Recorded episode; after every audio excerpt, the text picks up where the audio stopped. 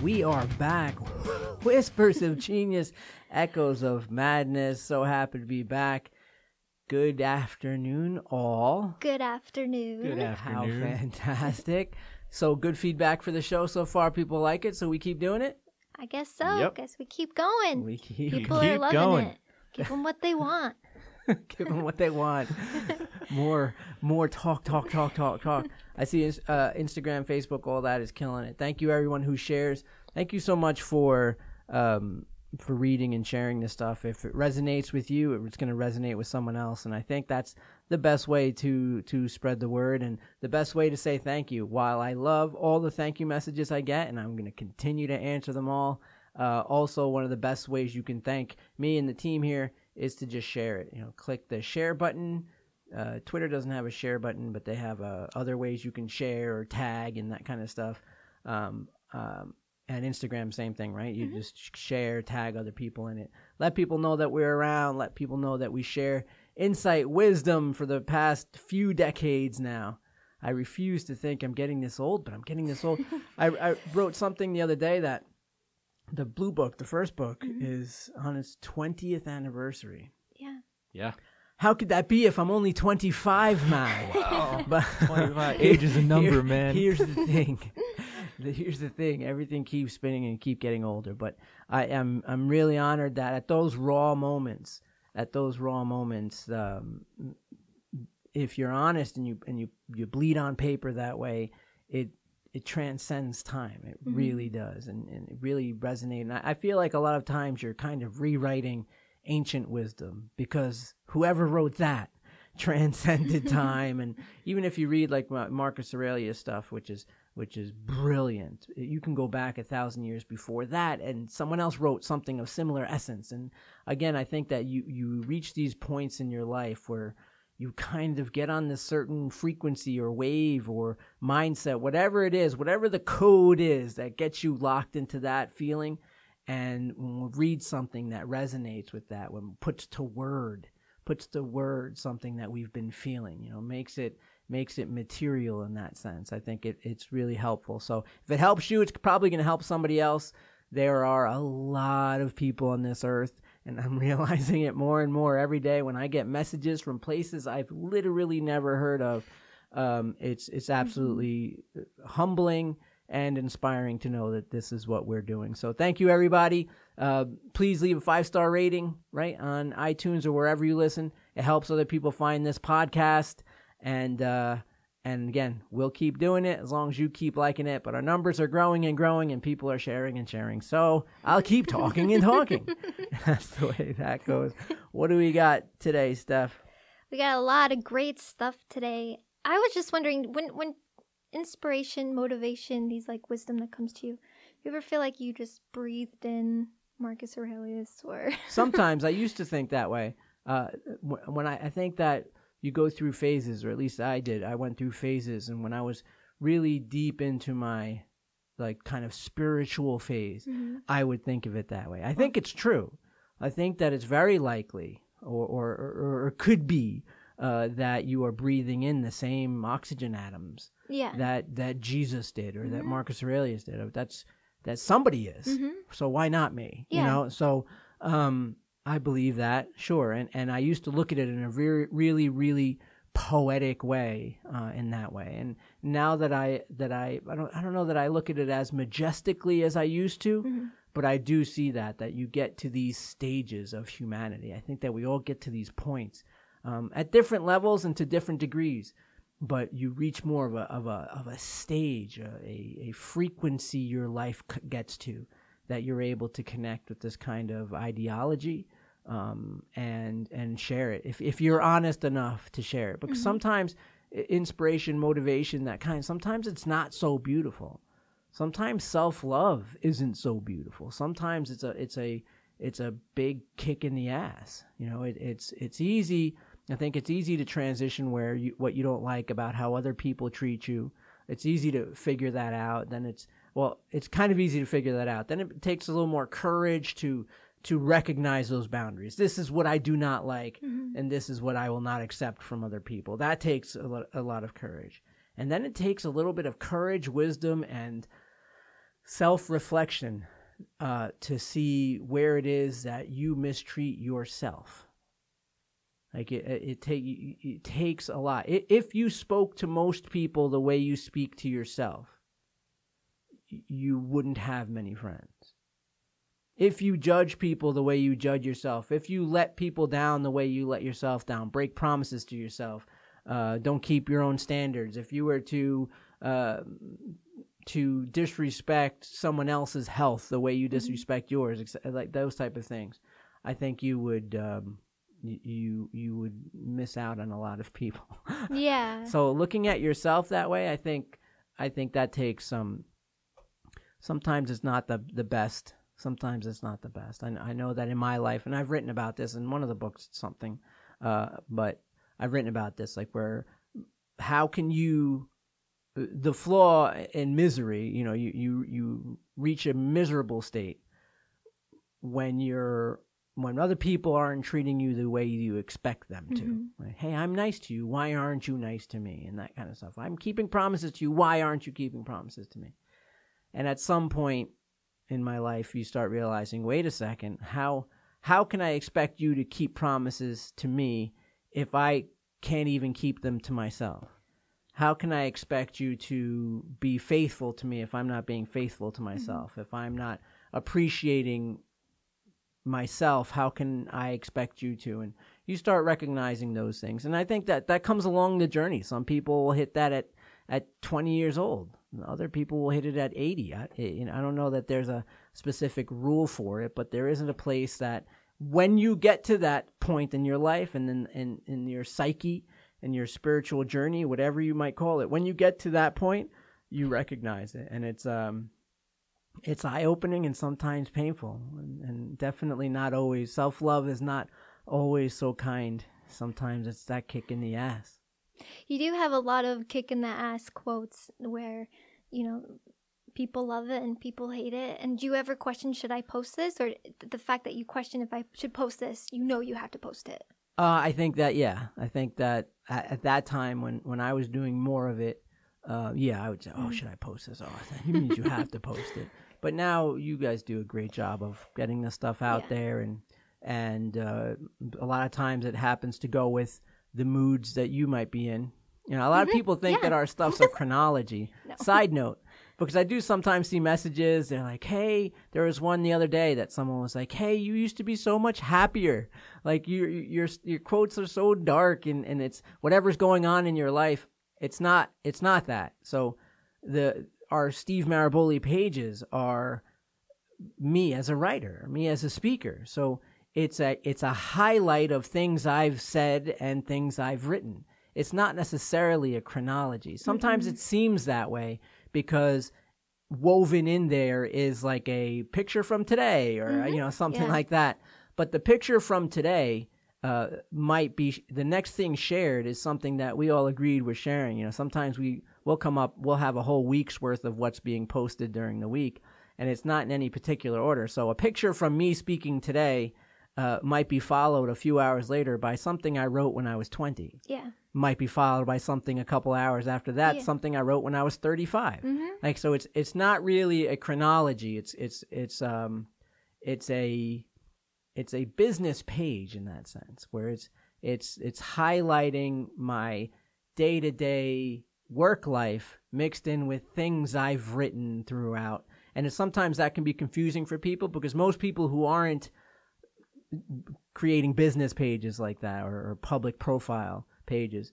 They're just using their social media as their social mm-hmm. media. Like hey this is me today. I'm yeah. at the market. I'm with my my kids. I'm doing mm-hmm. whatever.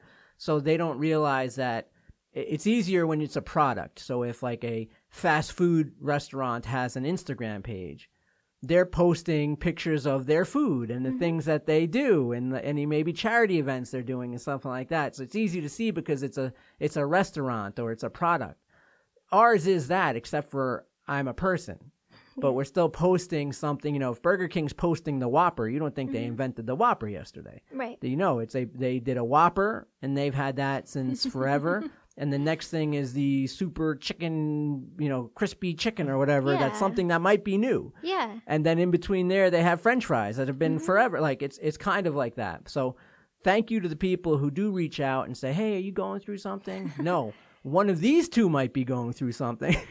I pay attention to the comments a lot, and if I see some comments on a post that say, "Well, how do I let go?" I might post something a couple hours later Right. about letting go of whatever it is. I, I try to gauge that Right. on what people want, and sometimes Sometimes you're just feeling through something, right? sometimes the going through something posts to get better shares. Well, because most people, it, well, what happens is it resonates. So, Yeah. so if if you're not going through something and you Mhm. read a going through something thing, you're like, oh, okay, that's cool. Or you see something motivational, inspirational, say, hey, cool, that's Yeah. that's inspiring. When you're going through something and you read a going through something post, you want to tell everybody. Yeah. So that does kind of grow a page. So sometimes the page could seem a little, a little, uh, uh, Alanis Morissette, right? a little dark, a little, do- a little needy, a little pain, or something like that. And and of course, well, those are probably the moments I've grown the most are those posts. Um, and so th- it probably has a bigger reaction that way. So sometimes it may seem that, but it's not that I'm going through it now. It's that I went through it, but not necessarily now. So I do appreciate people who reach out, but the pages aren't really a chronology, which is kind of confusing because sometimes this is actually me today, you know, like or it'll be a picture and I'll and I'll see it on there. I'm like, wow, he, we took that picture this morning and it's already up there. So it, sometimes it is it is uh, you know minutes or hours. Other times it might be decades, and and that's that's just what our page is. So. Um, but as far as posting the stuff, uh, it's there. It's real. It's true. And I have to be comfortable with it because at some point in time, it's what I felt or it's felt what I felt like writing. And so, um, yeah, sometimes it's uncomfortable, but especially the older stuff. Some of the stu- older stuff it, it makes me cringe sometimes, but I but I do remember feeling it, and I do remember going through it, even if I've I I had grown past it or healed from it. uh, Sometimes it's it's kind of raw. Yeah, I was just thinking that when you look at old quotes like that, do you ever think back and be like, what? I don't even remember the mindset I was in when I came up with that type of thing. Uh, rarely that. Sometimes I'll I can kind of imagine where because it's sometimes because I have the big picture. So sometimes I'll look and say, "Oh wow, that's when that's the early seeds of what I ended up calling the four pillars of success." Like, "Oh, that's me figuring out intention action." You know, kind of putting it together. So I'll remember that. There are other ones that I wrote when I was 19 that if I read them today, I can like smell the air when I wrote it. Like I go back to it in a oh, second. It's like painful and I remember it and it, I could read some of the stuff and it can make me cry inst- at, at 43 years old. Something I wrote when I was 19 can make me cry and I'll smell it, I'll feel it, I'll like and then other stuff I'm kind of like, yeah, yeah, I think I I can remember. That's probably after I saw this or read this. I was probably this is probably an off the cuff thought or something like that. But yeah, some of that stuff I'm really connected to. Again, if you think about it, you're you're covering you know two decades, two and a half decades now, and you know while it's several books, com- you know compared to the multitude of thoughts I've had in two and a half decades, it's it's a small percentage, but it's like the most raw emotions, the most raw emotions that I was able to feel like I adequately put on paper. So you're taking it from this thought or this feeling. Some feelings are really, really difficult. Sometimes I would read a thesaurus just so I can learn more words, so I can be more accurate in the description of the feeling I'm having. Because some words just don't cut it. You ever you ever feel something where, where something just doesn't cut it? You ever love somebody so much that the word love doesn't cut it? Like there's not I there's I don't there's all I have is the word love. But I'm more than that you. but I I don't there that's what I'm stuck with. So a lot of really powerful passionate in the positive or the negative feelings are like that. So I would learn words and actually it's a it's a there was a uh, uh, chief master sergeant in the Air Force when I was 18 years old. I was already doing really well in the military. I was I was I was uh, what they call a shit hot airman. You know, I was really doing really well, and I kept being put up for these awards. And for these awards, you go and you um, you go up in, in front of a board, right? So in front of the board, they you sit and they ask you questions, right? So in sitting and asking you questions, you um you want to be able to answer. So the first time I went up on the board, I would they'd they'd say simple things like you think you'd know how to answer. So I knew all my stuff. I knew the M16 rifle, back and forth, can put it, take it apart, put it together, blindfolded, dark, while people making noise. It doesn't matter. I that I could do in my Wow. sleep. I knew how far it shot. I knew what I needed to adjust here. I needed. I knew. I knew all my weapons. I knew all my post rules. I knew everything I needed to know about my job. I looked great in the blues. I was 18 and fit and slim, and I you put the service dress on me. I it was amazing. I sat down, and the guy said, "So tell us about yourself." I was like, um, well, what do you want to know? Like, I'm from New York, and I'm happy to be uh, in the Air Force, and Oh no. so the the chief was on the board, right? And Mhm. he said, so that first one I lost, or I lost out on whatever somebody did better than I did. And so the chief pulled me over. He says, listen, you're really young. We usually don't get young guys like you in front of us. This is what you got to do. First, never ever not know how to answer. Tell us about yourself. You better have something to say. And what he was basically saying later on, we'll all know as like an elevator speech but Mhm. but he was basically saying that to me you know be able to say a few things about yourself impressive strong have an answer to that. Uh, next command this english language. He said this uh, english language is so great so great that you can tell someone to go to hell in such a nice way they look forward to the trip awesome. so he so he said that to me, and he said, "Get a thesaurus." Get so I went and bought those little thesauruses, Mhm. like you know they they Yeah, sell them had for like, like a a- dollar at the it's like a checkout. yeah, yeah, I bought one of those, and I bought. Some of you will remember these things existed. Maybe they still exist now as like a as like an old timer thing, but they were calendars, like little desk calendars that you rip off the page. Every day was a new word. Yeah. So that existed back then. Oh. So every day was a new word, and you buy these little calendars. And so I bought one of those, and I didn't, I didn't care what the day. I didn't buy it for a calendar. I bought it for 365 new words. And so between that thesaurus and the mm-hmm. calendar, I would bring that onto post because some posts were you basically just you know some posts were exciting and fun. Other times, especially as a new airman, some of my posts were like, "Hey, sit in this truck, this police truck, and stare at that fence for 12 hours. Oh. Let us make sure you let us know if someone's coming, okay? I know it's negative 50 degrees outside and nobody can be coming, but we're sitting at the world's largest nuclear area, so you stare at that fence, tell us if anyone's coming for 12 hours. Side note, cell phones don't exist. Mhm. Side note, internet doesn't exist. Mhm. So you're just sitting there. Sometimes a, the truck would be one of the newer trucks, so they had like AM radio. Huh? Yeah, so I'd be able to hear Like like, that talk radio? CBS News. Yeah, and so I'd be able to hear that. But That's great for most 12 of hours. yeah, most of the time there wasn't anything.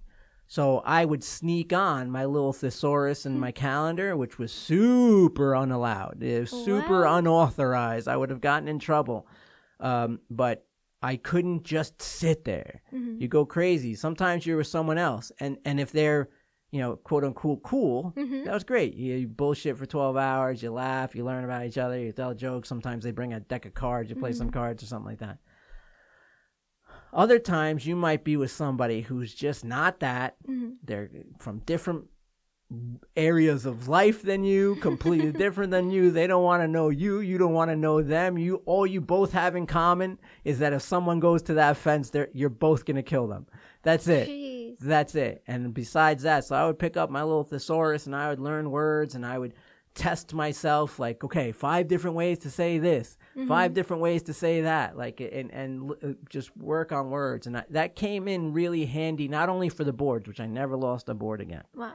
And not only for the boards, but for uh, writing, uh, having different ways to express yourself. Because your ability to communicate your feelings is tremendous. It is absolutely tremendous. Your ability to to convey to other people uh, what you're feeling helps them helps them understand what they're feeling in your same words so it's um that was that was really really tremendous at that time absolutely tremendous Yeah, that's pretty cool. I was I was gonna say, in a world before podcasting, that must have sucked. But I guess you did take that situation and make the best of it. Well, that's all you could do in any situation. that's all you could do. Again, we we as humans feel pain when we argue with reality. So that's really all you can do. And uh, again, for that time, which I would say sucked for multitude of reasons, that part of my life was amazing and sucked. Uh, but it it developed definitely who I am now. Without that, eh, you you have no this version of me. Wow. Nice.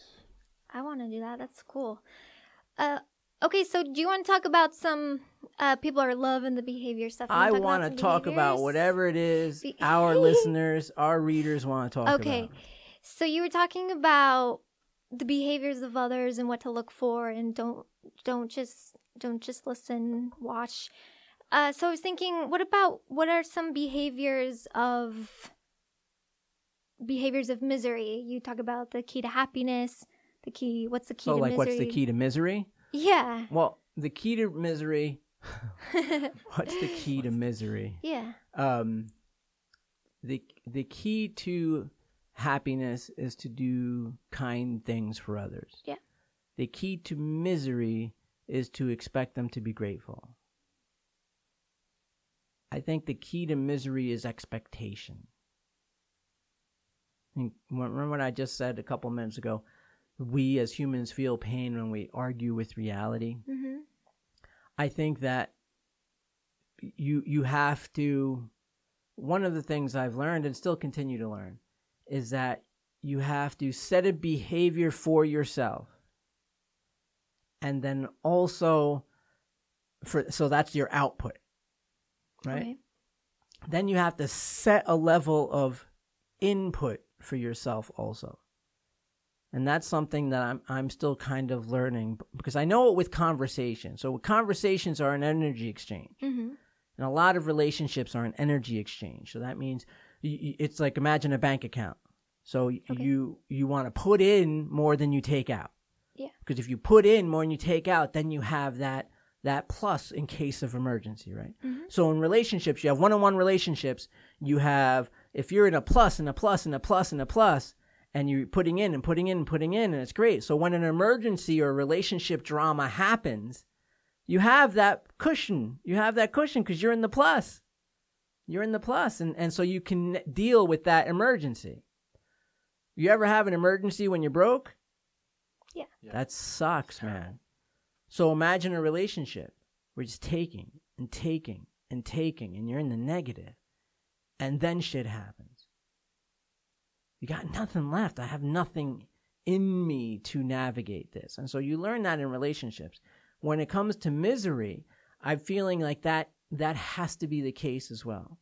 So the most miserable people I talk to and the times that I'm most miserable is when we set up an expectation that wasn't met. And I think that that is a key to misery. Expectation. Expectation is an unhealthy attachment to things that don't exist. An unhealthy attachment to to the actions or behaviors of someone or something that we don't control. Unhealthy attachment is something we don't control. Hey, I gave you this. Why didn't you say thank you and give me a big hug and appreciate it and, and mention me on social media? Why didn't you? Right. Because you didn't. The reality is that you didn't. My pain comes from me thinking you should have. My expectation is causing my misery. Now, there are people who out there who say, well, they should have, they should have, they should have. I'm not disagreeing with that. I'm talking about emotional self defense. If you all can figure out how to get somebody to meet your expectations, then you teach me. But other than that, then I'm going to teach myself to minimize my expectations. Remember, it's about targets. as I get older, I'm starting to realize that things I learned when I was a kid were actually really good for the psychological defense as well. So when you go teach let's let's say I, I went to the to the gym today and there's Ray Longo mm-hmm. teaching somebody proper footwork. If I were to go to uh, to jujitsu and there's Renzo Gracie teaching someone about about positioning and and about what they're both teaching. What they're both teaching is positioning to minimize targets. When I would work with the great Jenny Nadell, she would say, Yeah, you're hitting really hard and this is great, but just stand this way just a little bit. And I'm thinking, like, why is she having me just pivot my body so slightly? It's just a small angle. It's not even a lot. Why is that such a big deal? Well, what she'd say is, and then she'd stand in front of me and say, Look what I'm doing right now. Now look what happens if I turn my body just a little bit. Look, I've I've minimized my target range a large amount just by doing this. So what our job is is not only to to participate in this battle, but it is to give our opponent as little target area as possible. Same thing. If I'm with Renzo Gracie or I'm with Fabio Coelho, whatever I'm doing, and they're teaching, no, keep your elbows in. Why are you keeping your elbows in? Because every inch you move your elbow out exposes those elbows to a, a Matt Serra type jujitsu guy ready to Kimura you, ready mm-hmm. to take that arm and rip it right off. You gotta keep your elbows in and you keep your arm. Those little adjustments are all about minimizing targets. So what I learned in my life is to minimize targets. So when I tell stories about my mom, who when I tell her, "Hey, I have a great idea. I'm going to do this or that," and she go, "Oh, are you sure it's going to be okay?" And she'd sell me all her fear and right. oh my god! And now I didn't think of any of that stuff until now. What did I end up doing? I ended up not telling her things, so I minimized the target. And I think the same comes with the expectation and that kind of stuff. Now I learned to to give. I learned to share. I learned to to do that. And the less I expect, the more I'm happy. And I realize the more I expect back, the more and it, and you can you can martyr yourself all you want. So you can say because believe me, I say and still do I still fall into this. You could say, "Oh, I'm sorry. Am I bad, Steve? That I'm really good to all these people and none of them are good back to me? Should I I should be the one to change?" Yes, you should change number 1 to recognize that they're not good to you. Number two, once you recognize that, as painful as it is, you have to start making adjustments. You have to. If you keep getting hit in the head with the idea that you're giving and not receiving, you're either going to drive yourself crazy or you're going to learn, okay, let me give without expectation, but at the same time, let me pay attention to who in my life is in a negative balance. And why is that? Why is that? And make those adjustments. You have to do that for yourself. So yes, the key to happiness is to share, to be, to be the best version of yourself always. But the key to misery is to expect other people to be grateful, expect them to behave in any particular way. And I think the key to liberation to freedom is to get rid of those people. I think that's what it is. I can't see any other way. I, I've never met anybody during any situation who said to me, you know what's really been great for me, Steve? Having a negative balance with somebody and keeping it. You know what's really been great is just keep giving to the takers. We have that thing. You have to set boundaries, right? Yeah. Because givers have to set boundaries because takers rarely do. That's what it is. I've never met a giver who said, you know what's great? Takers. They just, they're the best yeah. for me. I feel healthiest yeah. when I feel used and unappreciated. Right. I've never heard that once. So, uh, so yes, the key uh, stuff to misery is is expectation, um, and the key to prolonged misery is to not do anything about that. We have this weird idea that that in an evolving, moving, rotating, changing, ever changing life, that anything needs to remain stagnant. It isn't.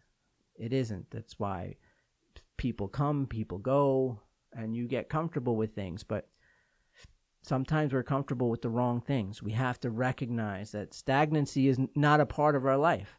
It's just not. And that we have to learn to position that way or be stuck, as we're saying, in this key to, to misery. Ooh, love that. I'm gonna get to some Feedback? some feedback. Let's answer some questions. Feedback. Some questions here on my notes. I hope you're all enjoying this as Steph looks for her feedback. um, again, please let everybody know that we're doing this. If something I say empower, inspires and empowers you, it's going to inspire and empower other people. Um, and we, I want to do this. I love doing this. And our Instagram and Twitter is Steve Maraboli. That's one word, Steve Maraboli. And our Facebook is author Steve Maraboli. And I have begun, I was always doing it on Instagram, but now I have begun on Facebook as well, answering people's messages, their private messages. I'm doing it audio, so you'll probably get a voice message back. Uh, sometimes I'll type, but most part, audio is so much easier for me. And uh, and so please uh, let everyone know.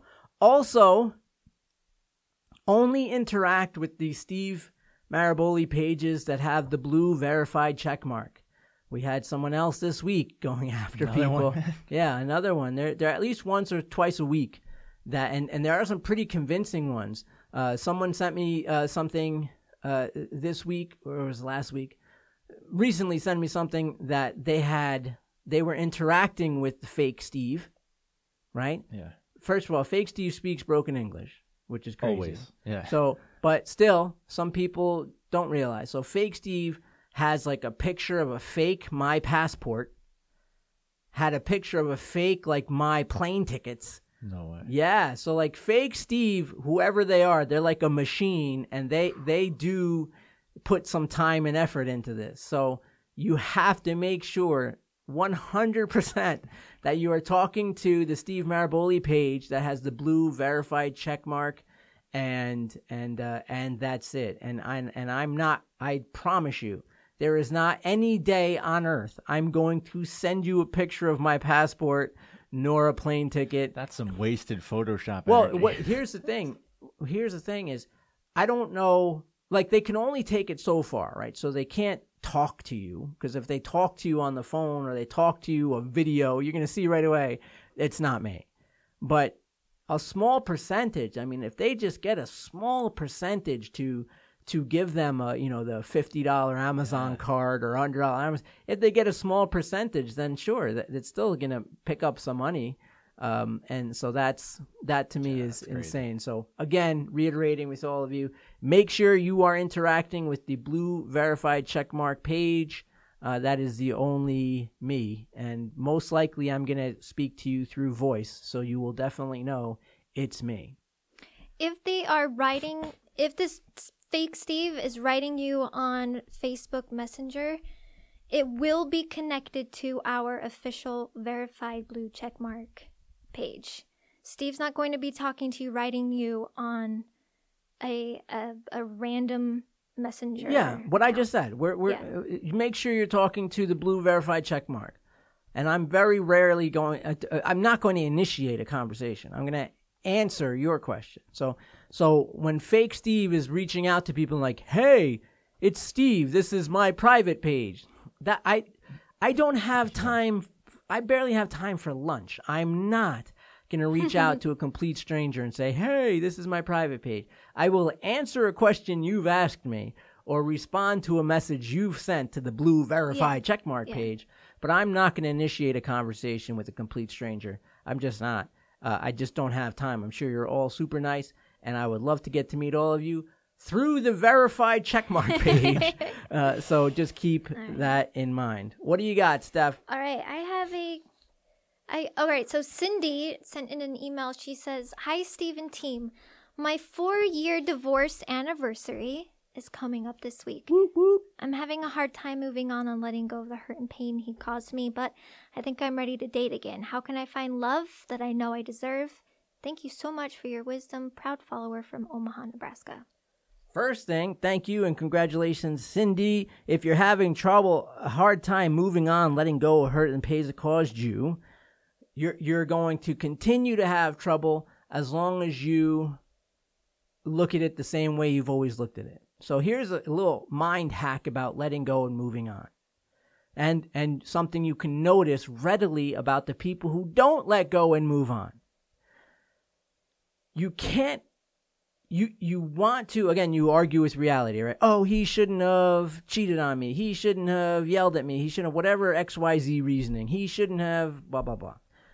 You're arguing with reality. He did do those things. So now you've set yourself up to a situation that unless you have a time machine and change it you can't get past it.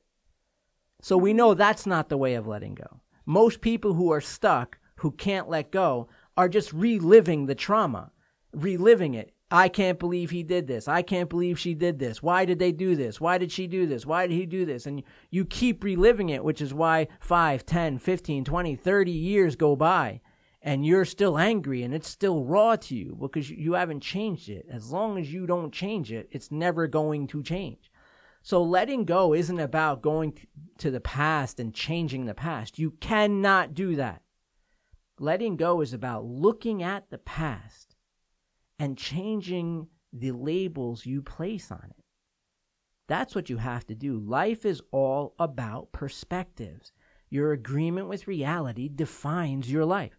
So life is about perspective. It's not what he did, it's a story about what he did that that's hurting you.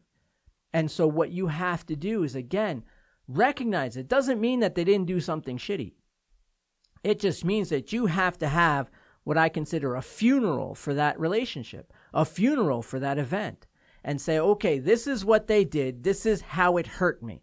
This is what I've learned since. This is how it freed me. A lot of times you can change. You didn't break my heart until you freed it. You freed my heart. A lot of times we do that. It's not that they cheat on you, is that that was the moment you uncovered they were cheating on you. And the whole time you were in something something unhealthy and that that was the moment that you broke free but you're looking at it as that was the moment that your heart broke when in fact that was the moment that your heart broke free and so you have to recognize that be able to look back onto it and, and give it a different meaning and so when we did we were doing charity for when katrina hit uh, new orleans went down there and uh, it's so interesting how there was this old story about perspective mm-hmm. i don't know where i read it I don't know what where I read it, but it was the story was, and and I used to use this as part of your agreement with reality defines your life talk, right? Mm-hmm. And I would say that the, the story goes there was these two stone cutters. Let's put them back, you know, hundreds and hundreds of years ago. Uh, two stone cutters, and their jobs were to take boulders and and cut them into blocks, right? Both have the same job, both right next to each other, chisel, hammer and chisel, going away at this job. One of them is miserable as can be and say, hey, what are you doing? My job's to turn this boulder into a block, right? and the other one next to him doing the same exact job is whistling away while he chisels away. And you say, and what are you doing? He said, I'm on a team that's building a cathedral. Oh. Per- perspective awesome. is everything. So perspective is everything. So you have to look back at those events. You have no power over those events. That sucks. But here's the genius of this universal order you have 100% of the power on the labels you place on those events. So when we went to Katrina, devastated, devastated, devastated, and you would go back a year, two years later, two years later, talking to the same people who lost their homes, lost everything, one person next to the other person, their houses devastating, same neighborhood, same area, same block, houses next to each other. You go to one of them two years later and you say, How's it going, man? That Katrina just ruined my life. That was it. Took my house, and now it's just it. Now I just wait, hope for the food supply to come, and just still waiting here, still doing it, man. Still just waiting that, that damn storm the people who lost their house next door, not a different area, not a different street, not a different block, next door neighbor lost their house the same and you talk to them and they are doing well, they are they are prospering and you say and they'll say to you, if it hadn't been for the storm, I would have never been forced to get my kids out of that neighborhood. If it hadn't been for the storm, I would have been never been forced to go back to school. I would have never been forced to take that second job. I would have never been forced to really, really struggle to get myself to where I am right now. Had it not been for that storm, I would still be stuck in that rut. Wow. Same storm, awesome. different perspectives. I love that. And so you have to look back at those moments. Remember what I was saying to you before. I could have still been stuck at 19, stuck at 20, mm-hmm. talking about the miserable part of my life. Or I could say what I said before, which was, had it not been for that, I literally said this before, had it not been for that, you all would not be listening to this version of me. Wow. Yeah. Had it not been for what I would think was some of the most miserable times of my life, there wouldn't be literally millions and millions of people who have been impacted and, and, and inspired and empowered by my my work, my thoughts, my everything. Had it not been for that stuff. That's What- incredible. That's really beautiful. Strengthened by the struggle. strengthened by the struggle. And again, for someone like Cindy, if you're waiting for the pain of that to go away, you will not have it go away. Because thinking about what you're saying, I'm waiting for the pain of betrayal and heartache and horror to go away. Well, betrayal, heartache, and horror never go away. So that's as long as you're labeling it that, it's not going to go away. And I promise you, new guy is going to smell it from a thousand miles away. Hmm. He's gonna smell it from a thousand miles away, and you're gonna you're gonna poison you, you're gonna you're gonna poison your new relationship with your last relationship's nonsense. The guy's gonna smell it from a thousand miles away. You're gonna say something bitter. You're gonna say something that's not letting go. You're gonna say, and this and the guy, if he's the guy you want, this is a painful truth I have to tell my sisters sometimes. I love you all. And I've said this to many of you uh, uh, while on a stage and while off a stage. And it's, and it's one of those self love things that kind of kick you in the ass sometimes. But I love you enough to be honest with you when I tell you when you're holding on to this bitter resentment, when you're holding on to it like that, and you're saying you're waiting for the guy you deserve, if you're holding on to that bitterly, the guy you deserve isn't looking for someone like that. He's not looking for someone like that. And, and he might be the right guy for you. You're not the right person for that guy. That guy isn't looking for that.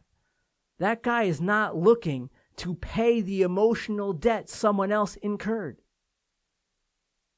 He's not. And I know that we have those things, we have those ideas, and, and where we say, you know, you, you want a relationship in which someone's going to not run away from your baggage, but help you unpack. And that's mm-hmm. beautiful and that's poetic, but to a degree. I want to experience it with you. See how you two are experiencing my past with me. Yeah. You're experiencing my past with me, but I'm not making you pay for my past. Now, I have a lot of guy friends and I have a lot of girlfriends, and I see this a lot. I'm not pulling this out of my ass. I have bunch with a bunch of really good dudes. There are some good dudes out there, and I know a lot of really good dudes who have gone out with a lot of really good chicks who the flags that these dudes have is listen, she's cool, she's blah blah, but she like keeps looking at my phone, like, like what's that? Like, I'm sorry, this last dude cheated on you, but why are you looking at my phone? I didn't cheat on you, mm-hmm. and that's super weird, man. Like, like you're looking for something to be mad at, mm-hmm. Yeah. or you're skeptical when I say something. Like, dude, I'm sorry that that dude did that. I really am, but I gotta, I gotta not be worried about that. Like, I, I, I gotta not be worried about that. And and I know for myself when I hear those type of things, it is not, it, it, it's Cindy, it is not something that the guy you're looking for is going to be enthusiastic about. His language might not change, don't forget. His language might not change. He might act like he's all in, but I'm telling you, I promise you, uh, that uh, his his mindset changed, even though his language didn't. He's not looking for that, and so uh, for me, if you're having a hard time moving on and letting go of the hurt and pain, then recognize you think you're ready to date again. Recognize that just because you are available for a relationship does not necessarily mean you are ready for one. I would say sort through those feelings first. Sort through that so that they don't become they become flags instead of pain. So when when I see someone who who displays a behavior that I don't appreciate or that reminds me of a past behavior I don't like, then it's a flag. I'm not making them pay for that for for my past heartaches and betrayals. But note taken. Note taken. And so so just recognize that, Cindy. It's it's uh give yourself a little more time and practice what I asked. Take a look at those events, take a look at those experiences and see how you can relabel them. See how many times it is that when people actually backstab us, they're actually cutting us free from their nonsense. Look at it as a time for liberating that you're not still at this moment stuck in that that craziness and drama that you're free and look at it as that that message in the mess and when you're able to see it like that when you're able to see yourself strengthened by that struggle then you're able to bring strength into a new relationship instead of weakness and poison Thanks for writing in, Cindy. We have um all right, so sometimes you have to unfollow people in real life. I love that we post that often. A great commented on it and said, "I struggle cutting people from my life. I even chase after the toxic people." All right. Well, then, listen. If you keep drinking and getting drunk, don't complain that you get hungover. Like that's that that's you. You're pointing out what your issue is, mm-hmm. and so what we don't recognize is that we get. And I think we've written. I've written somewhere that it's a it's a shame that we get addicted to to the way that some people abuse us. Yeah. Now, the difference is, don't forget, we are walking bags of chemicals. So the reason why you have that chemical connection with someone and that spark and that, that feeling for them is because they create a chemical reaction in you that you become addicted to. I love the way I feel when XYZ person's around. That's an addiction. That's this. So when we're absent that addiction, when it's an actual chemical, like a drug, a narcotic, a drug, we, we call it withdrawals mm-hmm. right? Yeah. So we recognize, oh, that's it. Just gotta let them there. They're gonna withdraw. They're gonna be miserable for about a week or so. we just gotta. They're gonna get the sweats. They're gonna cry. They're gonna laugh. They're gonna be on the floor. They're gonna be standing up. They're gonna go jogging. They're gonna lay down in the fetal position. All this weird shit's gonna happen while they have this detox, this withdrawal from this chemical. But because we're humans and we don't see ourselves as walking bags of chemicals, hmm. we don't call it a withdrawal when we miss someone. We call it missing them. Oh. Well, a meth addict misses meth. Yeah. We just call it a withdrawal. But when humans, when when when XYZ, even though XYZ, when I'm with XYZ, I feel amazing and blissful and and goosebumps and happy and like it's a it's a it's a miracle and it's beautiful. I'm in heaven, I'm in paradise. And when they're gone or when they're angry at me and I'm disconnected, it just hurts and it's painful and it sucks and I'm what's life about and I'm sweating and I'm mm-hmm. worried. D- d- They're identical. yeah. It's identical. And even though when I'm with XYZ, it's amazing, it's feeling, it's ruining my fucking life. But I miss them, oh my gosh. right? well, that's that's what a person would say about meth. Like meth makes me feel amazing. It's ruining my fucking life. Yeah. But I miss it. But we just know that no, you're having withdrawals, dude. of course you miss it. It's it's meth. You're having withdrawals. It's got its hooks in you, man. You just gotta wait it out. Put them in a room. Put them in a padded room for a week. You know, you know. And we know, like, we just got uh, the people around you love you, and they're like, okay, we're just gonna be here. It's gonna be shitty. You're gonna say mean things. You're gonna like you're gonna you're gonna you're gonna go through this. But we don't see it that way when it comes to people, even though it is behaviorally and and mechanically identical. It's just we see it differently because it's a person. And so um, I get what you're saying. I'm, I forgot what the person's name was, and I'm really sorry, but Gray. Gray. So I get that, and it sucks, and and I can identify that you can you have trouble cutting out the toxic people. There are a lot of people who are addicts who are like, dude, this drug's killing me, man. I just can't stop. There are food addicts. Food's killing me, man. I just can't stop. There, there are people addicts. Those people are bad for me. I just can't stop. you're you're not alone, Gray. Unfortunately, there is no easy button. There is a behavioral change that has to take place, and it's going to suck like having the worst flu you've ever had. It's gonna suck, and you're gonna be sad, and it's gonna be, but one day you're gonna start feeling a little better, and then a little better, and then a little better, and then you're gonna get addicted to someone else, and hopefully they are healthier for you. And that's the pretty much the cycle of humanity, and that's just how that goes. And and so I understand it but the fact that you pointed out helps that some days you're going to have to step back and no matter how badly you want to do it, no matter how badly you want to connect with them, no matter how badly you think they can be better for you, you just have to come to terms with the fact they're not. And if they were, they would, would have already been. So good luck with that. Wishing you strength and more importantly, wishing you a good plan and, and the courage to stick to it. Do you want to address the people who I have been writing in about the parenting in the park that you brought up? The parenting in the park. If you can refresh my memory, I would love to bring it up. All right. So a few shows if they ago, want to hear it, I want to bring it up, but I'm not sure I know what you're talking Okay, about. Okay. So a, f- a few shows ago, you were talking about how people, parents go to the park with their kids, but they're not actually at the park with their kids. They're on the phone at the park with our kids. Oh, like social media posts? Was that one of my Yeah. Mm-hmm. rants on social media stuff? Yeah. Okay. So what was the problem? They're just, Did I say something that was a problem for somebody? How rare. yeah. Did maybe I you wanna point something ex- out to somebody and they I showed Made a them the couple mirror and they start uncomfortable. look they start yelling at the mirror. Stop yelling at the mirror. All right, sorry, go ahead.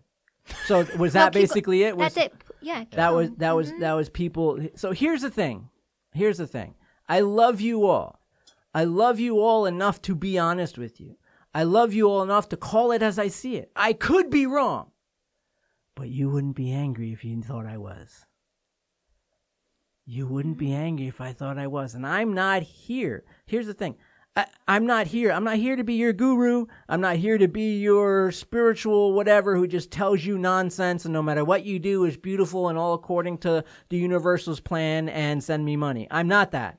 I'm here to tell you that we are, we, all of us, are evolving, refining, improving, enhancing, and the actions we take today impact tomorrow, especially when it comes for for, for, children, when it comes for our uh, cultures and societies and that kind of stuff. And the thing that I was pointing out at that time was social media, where I go to any event that I go to, even when I'm speaking, I have 200 phones pointed at me and maybe one person's actually looking, but they're looking through the phone and recording. Like, mm-hmm. it, it's so crazy to me to go out to dinner. And again, 100% of everything I eat is out. I, I eat 100% non home cooked meals. So I am at every restaurant in every city I go to. I eat out everywhere. And very rarely do I see two people sitting and enjoying each other you brought up kids even less even less likely are is it a parent paying attention to a kid or a kid paying attention to a parent? More often you see a parent on the phone and the kid on some sort of phone or contraption or both parents not looking at each other or the kid or anyone else. And there's three people at the table four people at the table and four individuals at the table. Even though you're all related went out to breakfast lunch or dinner together none of you are actually there with each other so I was pointing that out. Now I know that that hits people sometimes Yeah. wrong because they'll sound like I'm being a judgy person. I'm not. I'm being an observational person. That cannot be helpful. And you cannot tell me that improves your relationship with those people next to you. Social media, the internet, and text message, all that stuff, cell phones, definitely bring the whole world closer to you, but sometimes distances us from the people right next to us, as taken by watching a family of four sit there, all four staring at some sort of contraption and not talking to each other. If you can tell me that that somehow brings all of you closer, way to go. I don't think it does. And so my point of telling that isn't to make you mad, but I'm not here to say things to make you feel better. I, am saying things to help you, to help all of us be better. Not to make you feel better, but to help us be better. So, so look at your phone now and, and how much time you spend on it, connected to the people on it, com- compared to the people you connect with around you. So think about how much time you spend looking at your phone, connected to the people you went to school with and whoever else you you do your your uh, social media with and texting with. Compare how much time you spend with them, and you can look at it now, right? It tells you how much time you spend on each thing Mm-hmm. Compare that to the amount of time. Did you give your partner, your spouse, your kids that same amount of undivided attention? If you can say, yes, you know you're bullshitting. That cannot be helpful. It can't be. So you can be mad at it. I, I, you don't even, I don't know you. You don't know me. Don't be mad at it. If that bothers you, then adjust it.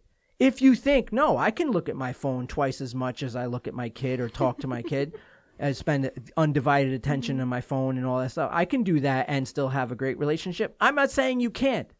I'm just saying I don't think you can. I'm just saying that that becomes a really big challenge.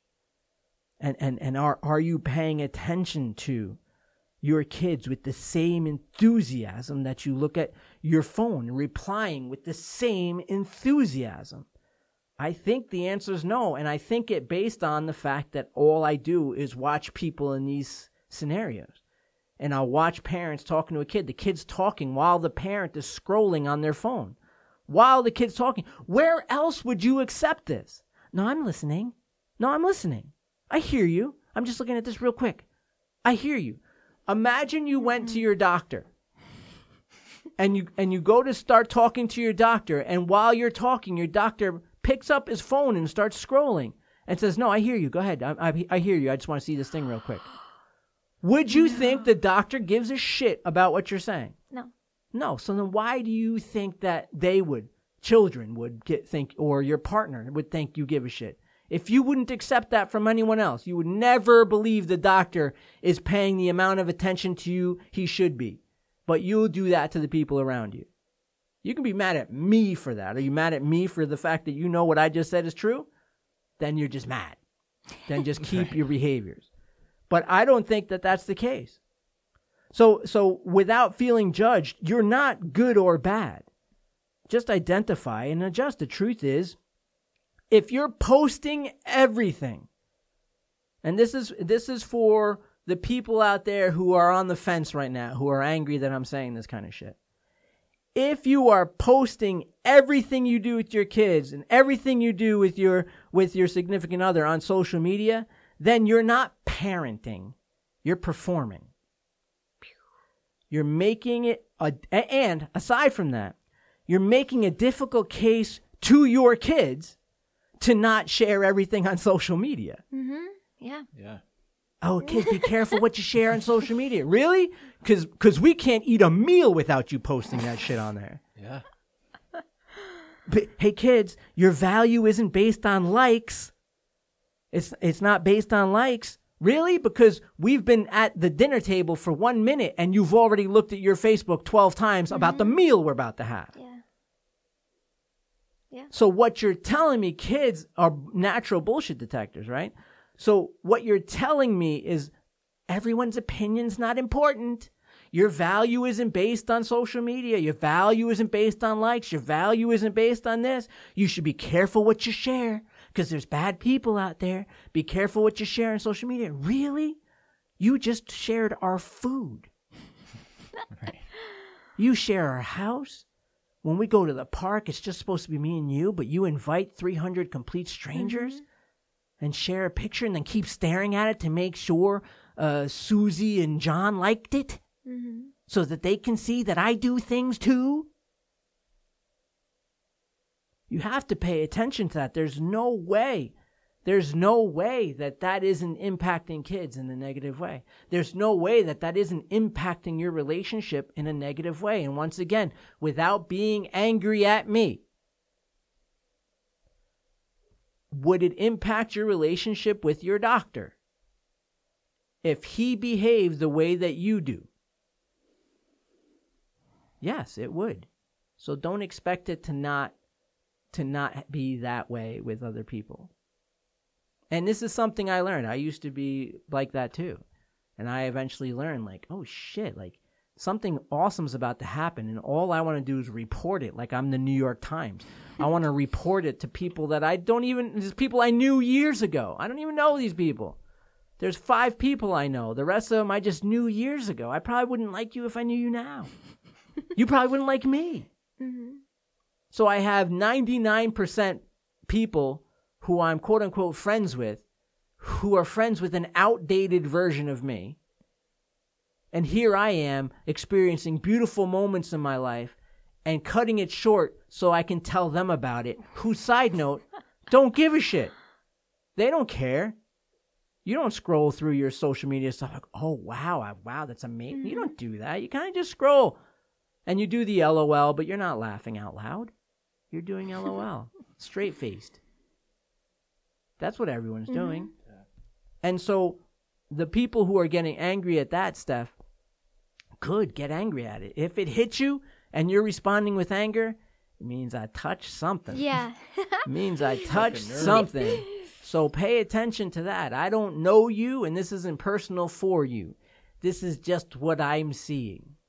Just what I'm seeing and we talk about healthy attachments and attachments and that kind of stuff and when you want to you want to uh, keep marriages and relationships safe and i can go on and on about this and drive everybody crazy and say things like since you guys brought it up i think i'll continue on and drive people crazy when you're st- sitting across from your partner and you guys are staring at the phone, or your partner is trying to tell you something while you're staring at the phone and trying to share their life and share, and you're not listening, you're looking at the phone, don't get mad when somebody listens.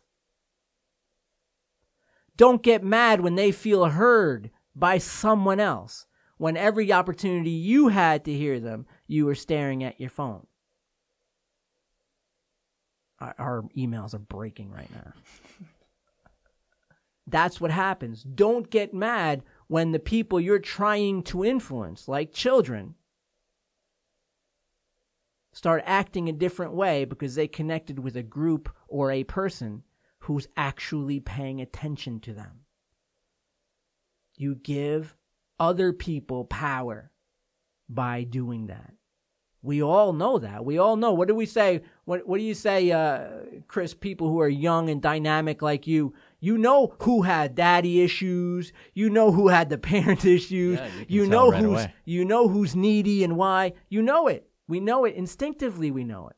So we're creating a whole generation of adults and kids who are going to have access to everything in the world, but aren't sure how to navigate intimate, close relationships. So they will be easily, easily drawn to numerous different things. Or we can put down the phones for a little bit, put it down for a little bit, and have a conversation, communicate and sit. I love when I get to sit with somebody, you won't see my phone. I sit down and I talk and listen, and can I tell you, they grab their phone, you, you've 99% lost me. I'm, I'm, I'm looking to slowly, gracefully exit this conversation, and I'm out. If you stare at your phone while you're talking to me, it's over. I don't know what you're interested in, but I know it's not me. Just like if it's my doctor, if you start looking at your phone, you can't possibly be serious. And so again, being having been guilty of everything I've just said, I made the adjustment and it's incredibly enriching. And moreover, I just see it. I see it and I and I see what I see what it's doing.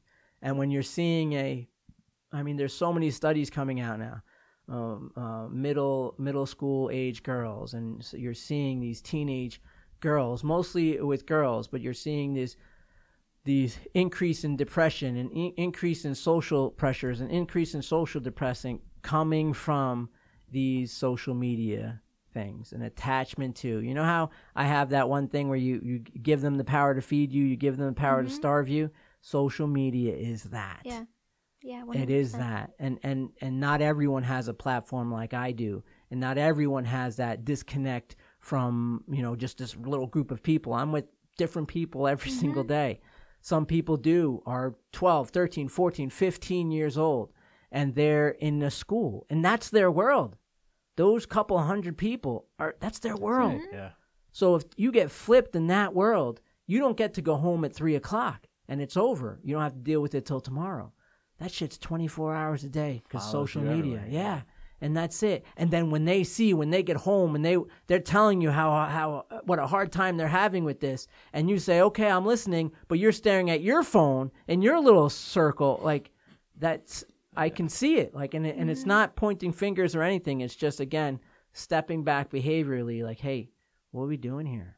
Like, what are we doing here? You can have both. You can have both, but let's not make the connection to our outside area more intimate and powerful than our connection to the inside. Let's just not. Let's just not do that.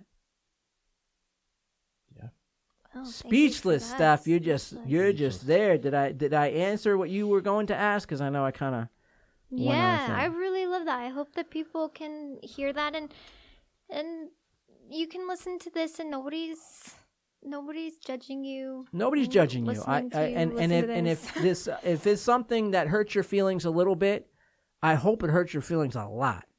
Hope it hurts your feelings enough for you to change something. Don't be mad at me. Just recognize it. I'm telling you this out of love. It's Yeah. like that that story I tell about my brother with the shirt. So for those of you who haven't heard this story, I say that I, I really appreciate when people are honest with me like that. So uh, a story goes that my mom was sick. With for those of you who don't know, my mom passed away of cancer at the young age of 57, and for the last year of her life, she spent a lot of it in the hospital, and I fortunate enough to spend a lot of that time with her.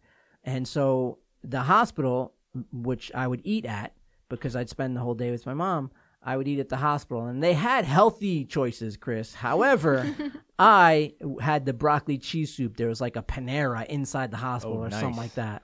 And I'd have their broccoli cheese soup. So I'd have this little broccoli cheese soup every day. And it came with like your own little personal, like garlic loaf of bread, ah. like something ridiculous. There wasn't a drop of broccoli cheese soup left, nor a crumb of the garlic bread. Every day, just eating it, right? So mom passes away, and now I got to go speak at her her uh, uh, service, and of course, and wear a suit. I got a great collection of suits that I usually look amazing in. But however, for the year that I spent at the hospital with my mom eating broccoli cheese soup, apparently my suits shrunk in the closet. So I Wait, what? so I put on yeah, they shrink in the closet. I don't know. Yeah, Something to do yeah, with- it's a Never- special, something to do with, closet. uh, yeah. with the Mercury in retrograde, man, shrinks my suit. Daylight No, so- savings. yeah, daylight savings. So so I'm putting on my shirt, right?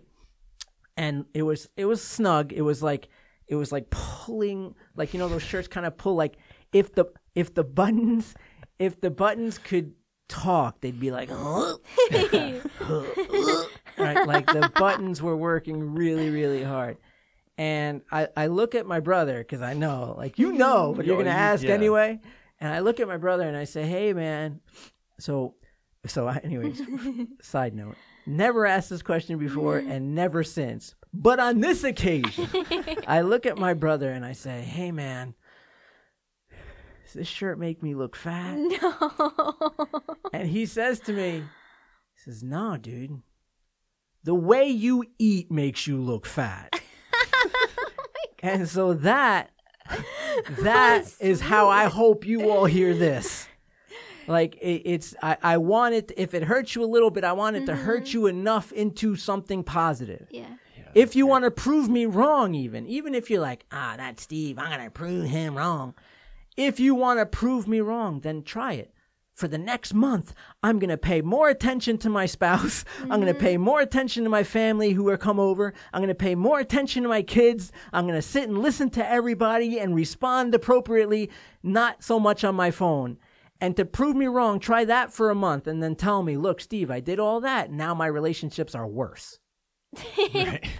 If that's the occasion, if that's what you think, I'm going to go mm-hmm. out to dinner with my family, with my spouse, with my date. I'm not going to look at my phone. I'm just going to engage eye contact and conversation. I'm going to reply accordingly. It's going to be great conversation. I'll show Steve. Even if you do that, I'll take it. yeah. Let it propel you into uh, action. So thanks for that feedback. For those of you who are angry, I love you all. Yeah, we love you guys. So, can I do a what most people don't know?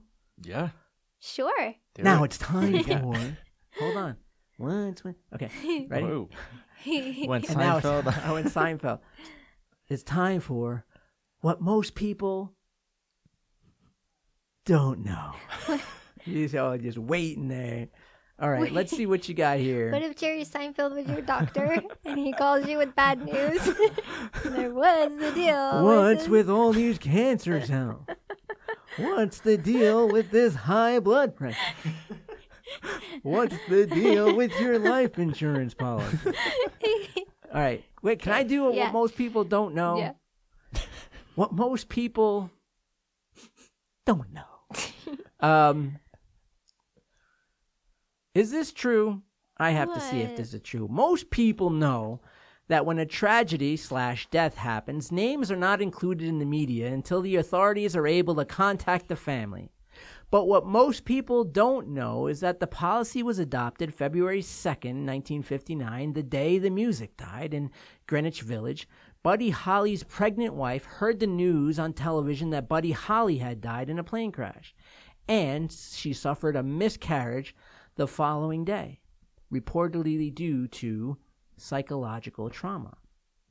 In the months following the crash, authorities would, would adopt a policy against releasing victims' names until after the families had been notified. Yeah. I think that's super interesting. It And is. if that's the reason, it is the reason. wow. Yeah. All right. The day the music died, it was That's the day it. that you have to call the family members first you See, and I would think it would have something to do with like war or something like that. I would think so too. But No, but it it's could not. be. Buddy Holly's death and his wife. All right, I'll take it. I'll take it. It's interesting. What most people don't know that may or may not be true. so Well, I read it on the internet. Oh, it's so, gotta be true. It's Gotta gotta be be true. true. it's got to be true. Um, can I do the honeymoon then? Yeah. Most people know about weddings and the beautiful time that follows, known as the honeymoon. The bliss of the honeymoon stage has been well understood and has even crossed into other parts of our culture when referencing a grace period. But what most people don't know is where this honeymoon idea originated. Long before the expensive trips and the relaxing vacations for a happily married couple, it was, ex- it was an accepted practice in Babylonia 4,000 years ago that for a month after the wedding, the bride's father would supply his son in law with all the mead he could drink. Mead is a honey beer, and because their calendar was lunar based, this period was called the honey month, or what would gradually transition into what we know today as the honeymoon. Oh, that's pretty interesting. Is it because they couldn't pronounce month that well? It was like honey moon. Moon. when they it- tried to do it in English, is what and you're then, it, saying? and then it ended up being moon because just What the way most people, people were don't know pronouncing it. is that 4,000 years ago in Babylonia, when they tried to say it in English, it became the honeymoon. Yeah, well, what? What? Never mind. You're the best. I gotta. Just, Wait, do I do a? I know we're going. We're over an hour now, right? So, do I do a? Oh, Steve Reed Story time with Steve. story time with Steve. I think we should just call it Steve Reed. No, I think it's called story time with Steve. I'll get it by show number eight hundred. I'll do it. I'll hold you to Okay, that. story time with Steve. And the reason we do story time with Steve is for years people have asked me to do audio versions of my book, which is kind of difficult because it's kind of just random thoughts with with pieces. But what we will do on this show is every show that we remember, I will read one of the popular pieces from one of my books. And today's piece is on Steve Reed's. What was it? Oh my gosh! Wait, what is it? It's Steve Reed. Don't tell him. No, don't, no, nobody tell him. People What? are yelling in their car. What is what's with all these segments? No, what's it called? Steve story, Reed. story time. Is, Oh, all right. Okay. And like now time for seconds. story time with Steve. And this is if you want to learn how to live, hang out with people who are dying. Now, this is another one brings me back. I'm these experiences are happening when I'm 22 years mm-hmm. old. A baby. If you want to hang out, wait, wait, if you want to learn how to live, hang out with people who are dying. I have spent many years as a volunteer at a veterans hospital, often spending the final days with our brothers and sisters who have served. I must say, there is nobody as free as someone who is dying. Conversations are usually pure, uncensored truth from someone who has nothing to lose.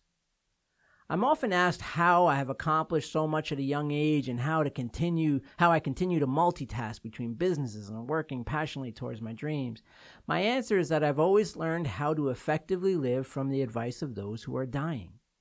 Even though the veterans I've sat with were different ages, from different walks of life, and the varying spiritual and religious backgrounds, they always gave a personal version of a common ideal to live my life to the max.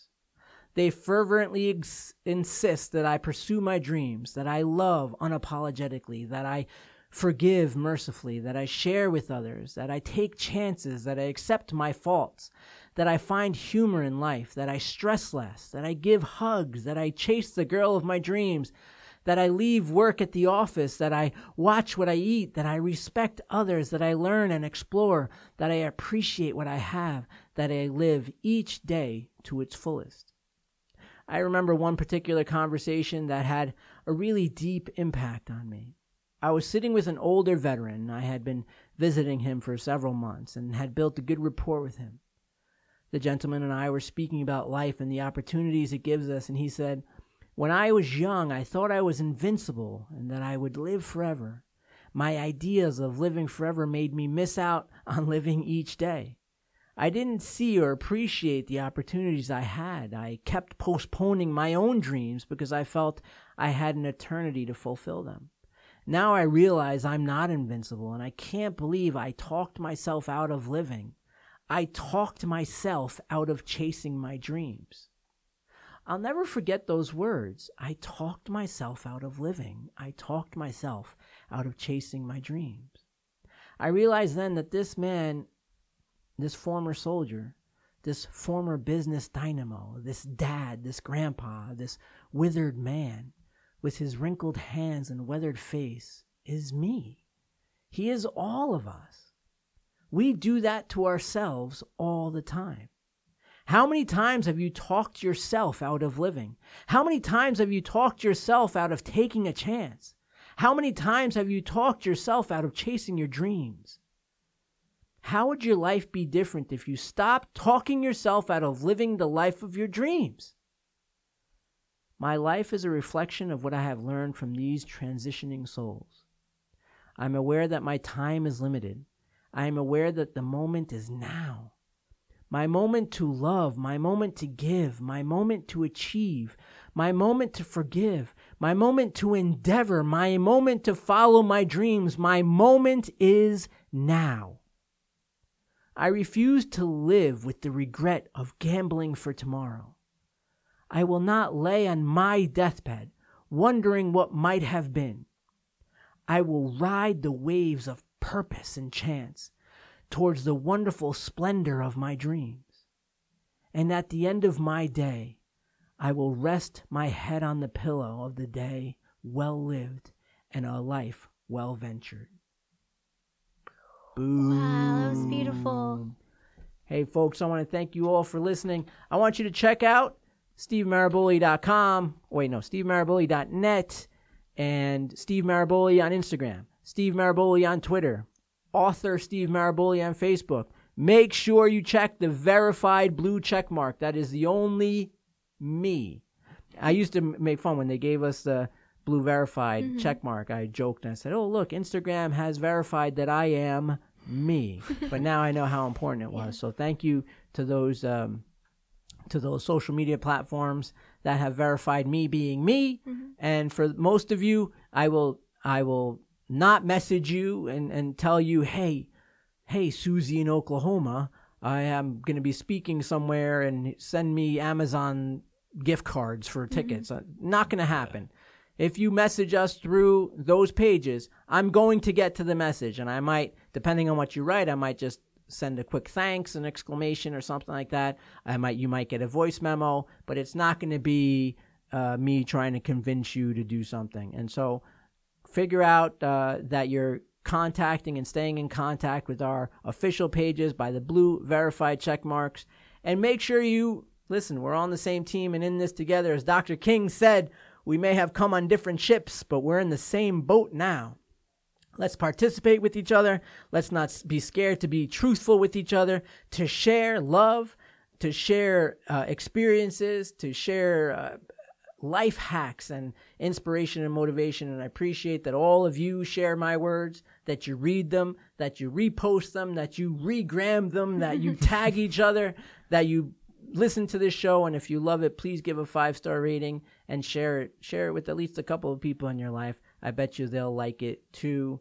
Um, thank you, both of you. Thank you. Folks, this is the Steve Maraboli podcast.